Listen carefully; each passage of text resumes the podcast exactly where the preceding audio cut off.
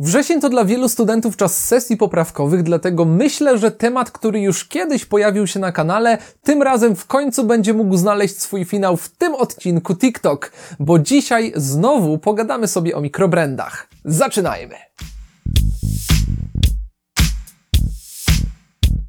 Cześć, witajcie w kolejnym odcinku TikTok, czyli pierwszego programu o zegarkach na polskim YouTubie. Ja nazywam się Krzysiek Humeniuk, a jeżeli wy oglądacie moje materiały po raz pierwszy i chcecie dowiedzieć się o zegarkach jeszcze więcej, subskrybujcie mój kanał oraz kliknijcie w dzwonek, żeby nie przegapić żadnego nowego odcinka. O mikrobrandach był już kiedyś odcinek. Nagrałem go dokładnie dwa lata temu i jeśli chcecie się dowiedzieć czym są i co o nich wtedy myślałem, to zajrzyjcie do karty powyżej, bo byłoby trochę bez sensu, gdybym musiał się teraz powtarzać. Dwa lata później moje zdanie na temat mikrobrandów trochę się jednak zmieniło i wielu emocji z tamtych czasów dzisiaj albo kompletnie się pozbyłem, albo przynajmniej pozwoliłem im nieco dojrzeć. Kiedy nagrywałem tamten film, moje doświadczenie w temacie mikrobrandów nie było zbyt duże. Owszem, moje opinie bazowały głównie na prywatnych odczuciach względem zegarków, które wtedy miałem nieprzyjemność kupić albo testować, ale też nadal nie zapomniałem o tym, w jak beznadziejny sposób przebiegała naprawa gwarancyjna albo w jakim stanie były indeksy zegarka widzianego na wystawie w jednym z salonów. Co tu dużo mówić? Kiepskim. Tak jak powiedziałem, od tamtej pory sporo się u mnie zmieniło i jeśli przypominam sobie o tym fragmencie mojego filmu, mam nadzieję i trochę na to liczę, że w niedalekiej przyszłości któraś marka naprawdę pozytywnie mnie zaskoczy i będę zmuszony odszczekać wszystko, co tu dzisiaj powiedziałem. To dochodzę do wniosku, że muszę nagrać jego kontynuację. Zdecydowałem się więc na to wideo, żeby ogarnąć temat mikrobrandów najlepiej jak tylko mogę i chyba po raz pierwszy dokładnie przedstawić Wam Wam moje podejście do tego zagadnienia. Po obejrzeniu mojego poprzedniego odcinka o mikrobrandach i wysłuchaniu tego, co miałem Wam wtedy do powiedzenia, można było odnieść wrażenie, że mikrofirmy zegarkowe są moim śmiertelnym wrogiem, ale już za takiego Citizena dam się spokojnie pokroić. To też teoretycznie było silnym argumentem pod każdą recenzją zegarka z mikrobrandu, jaki tylko pojawiał się na tym kanale. Sęk w tym, że mój ówczesny brak zaufania do mikrobrandów, jak pewnie wiecie, nie wziął się znikąd i faktycznie do większości z nich podchodziłem i w niektórych niektórych przypadkach nadal podchodzę ze sporą rezerwą. Jasne, w poprzednim filmie wypunktowałem przede wszystkim to, co mi nie pasowało w mikrobrandach, w końcu miałem Wam powiedzieć, dlaczego im nie ufam, ale część z Was automatycznie założyła, że to walka na śmierć i życie. W rzeczywistości, przynajmniej teraz, sprawa wygląda nieco inaczej, a pozwoliły mi się o tym przekonać właśnie zegarki z mikrobrandów, które dzięki zaufaniu owych firm mogłem pokazać Wam na tym kanale. Był między innymi fenomenalny Boulder Globetrotter GMT był świetny, choć zdecydowanie nie dla mnie Straton Synchro. Widzieliście też Baltika, który jak żaden inny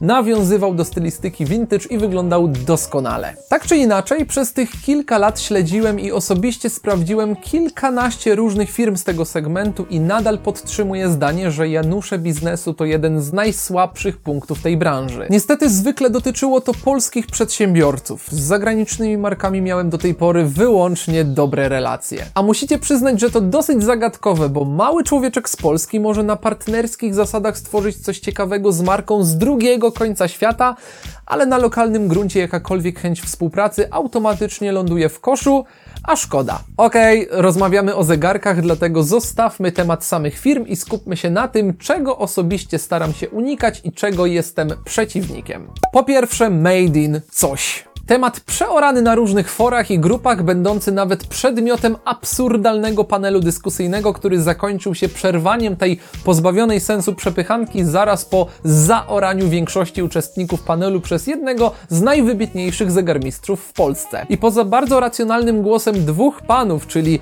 chłopaków z grupy Czasofile, pozdrawiam, nie wyniknęło z niego nic konkretnego. To jest temat na zupełnie inny materiał, który z pewnością powstanie na tym kanale, ale w dużym skrócie. Każdy zegarek, którego pochodzenie jest bardzo dobrze znane i który na tarczy bądź w innym miejscu ma napis Made in Poland, albo Made in France, albo Made in Pacanowo, nie spotka się z moją aprobatą. Przykro mi, ale no hard feelings jest wielu miłośników zegarków, którym to absolutnie nie przeszkadza i w 100% to rozumiem. W końcu dopóki marka działa w ramach prawa, a tak w większości przypadków jest, to kwestia akceptacji bądź jej braku to tylko indywidualna sprawa konsumenta. Ja jestem na nie. Numer dwa, patriotyczne dedykacje bez uzasadnienia. To, co zaraz po nietrafionych napisach sprawia, że przestaje się interesować konkretnymi zegarkami niszowych marek, to wszelkie nawiązania i dedykacje ku karabinów maszynowych, czołgów, łodzi podwodnych, samochodów, stulecia odzyskania niepodległości, marszałka Piłsudskiego albo 30. rocznicy otwarcia pierwszego baru mlecznego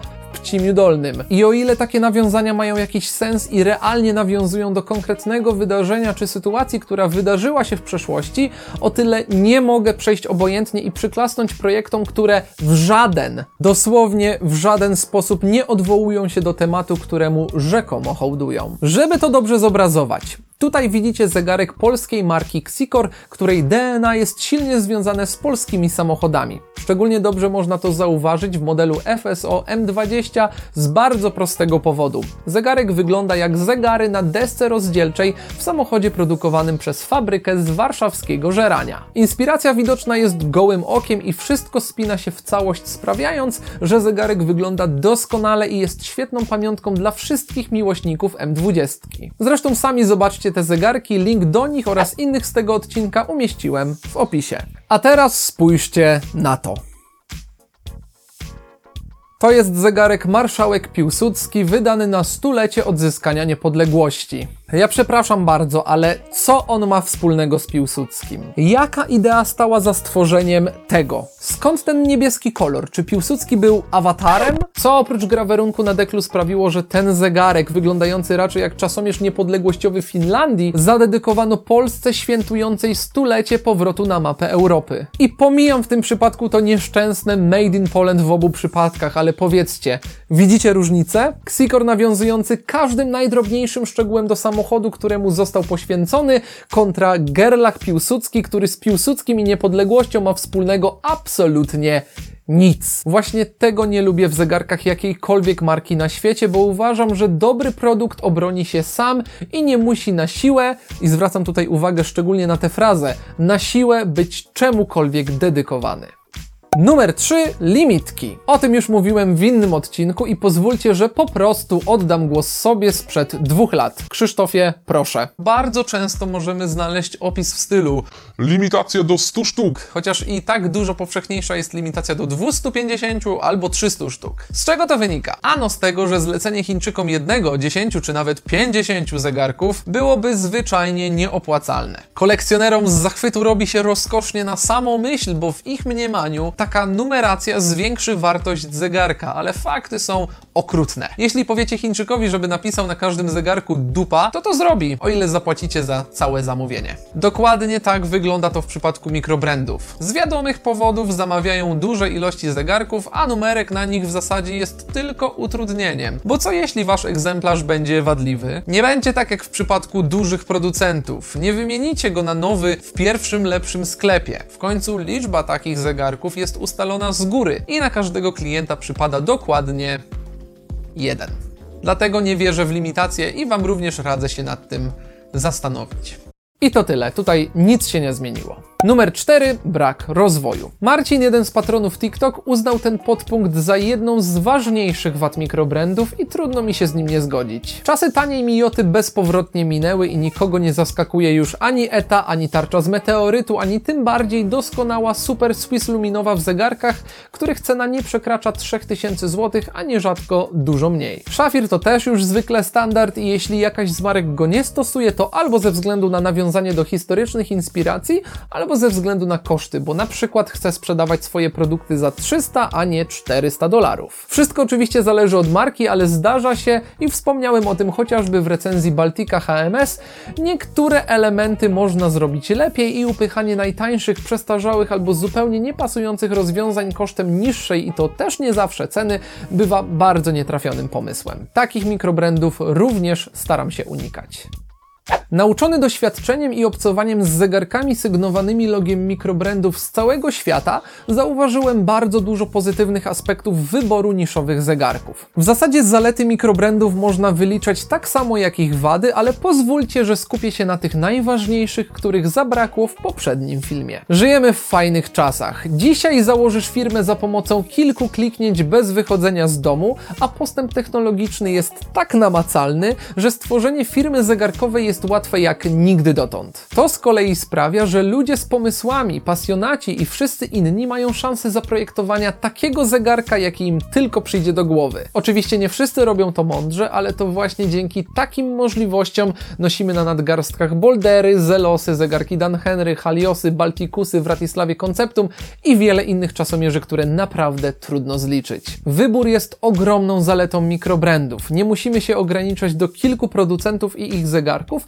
ponieważ każdy może znaleźć coś dla siebie i to jest świetne. Mikrobrandy bywają też dużo tańsze niż zegarki dużych producentów o podobnych parametrach i to właśnie dzięki mikrusom wiemy, ile mogą kosztować czasomierze z szafirowym szkłem, etą na pokładzie i ceramicznym bezelem. Okazuje się wtedy, że sejkowski żółw za 1700 zł nie dorasta do pięt diverom Foibosa czy Haliosa, a alternatyw vintage'owych chronografów znajdziemy od groma w ofertach takich marek jak Dan Henry czy Baltic. Dzięki mikrobrandom jesteśmy dużo bardziej świadomymi klientami i nie dajemy sobie wciskać marketingowych rewelacji albo cen powiększonych często drastycznie przez marże krajowych dystrybutorów, a to duży plus. Wielu osobom podoba się też możliwość ingerowania w projekty nowych zegarków, chociaż ja nie jestem tego dużym zwolennikiem. Wolę zostawić projektowanie specjalistom od tego typu zadań. Ogromną zaletą, o której przekonałem się niejednokrotnie, głównie za granicą, jest możliwość bezpośredniego kontaktu z właścicielem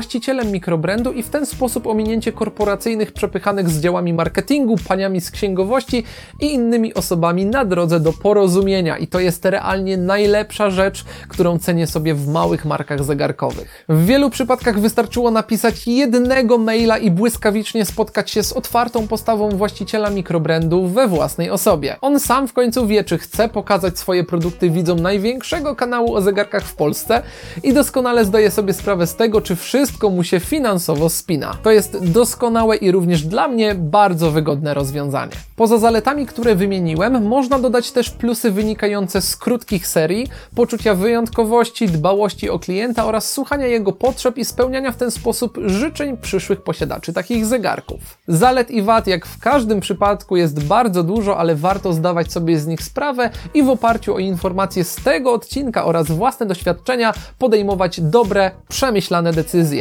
Tego z całego serca Wam życzę.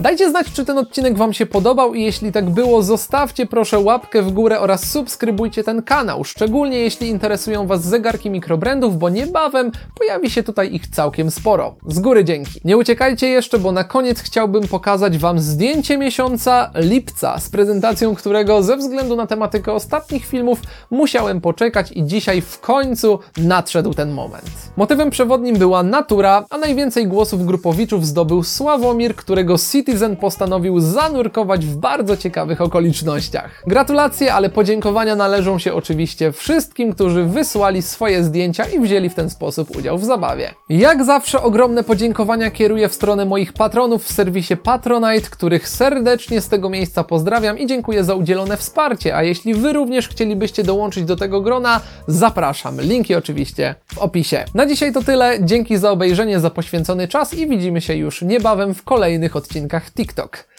Na razie.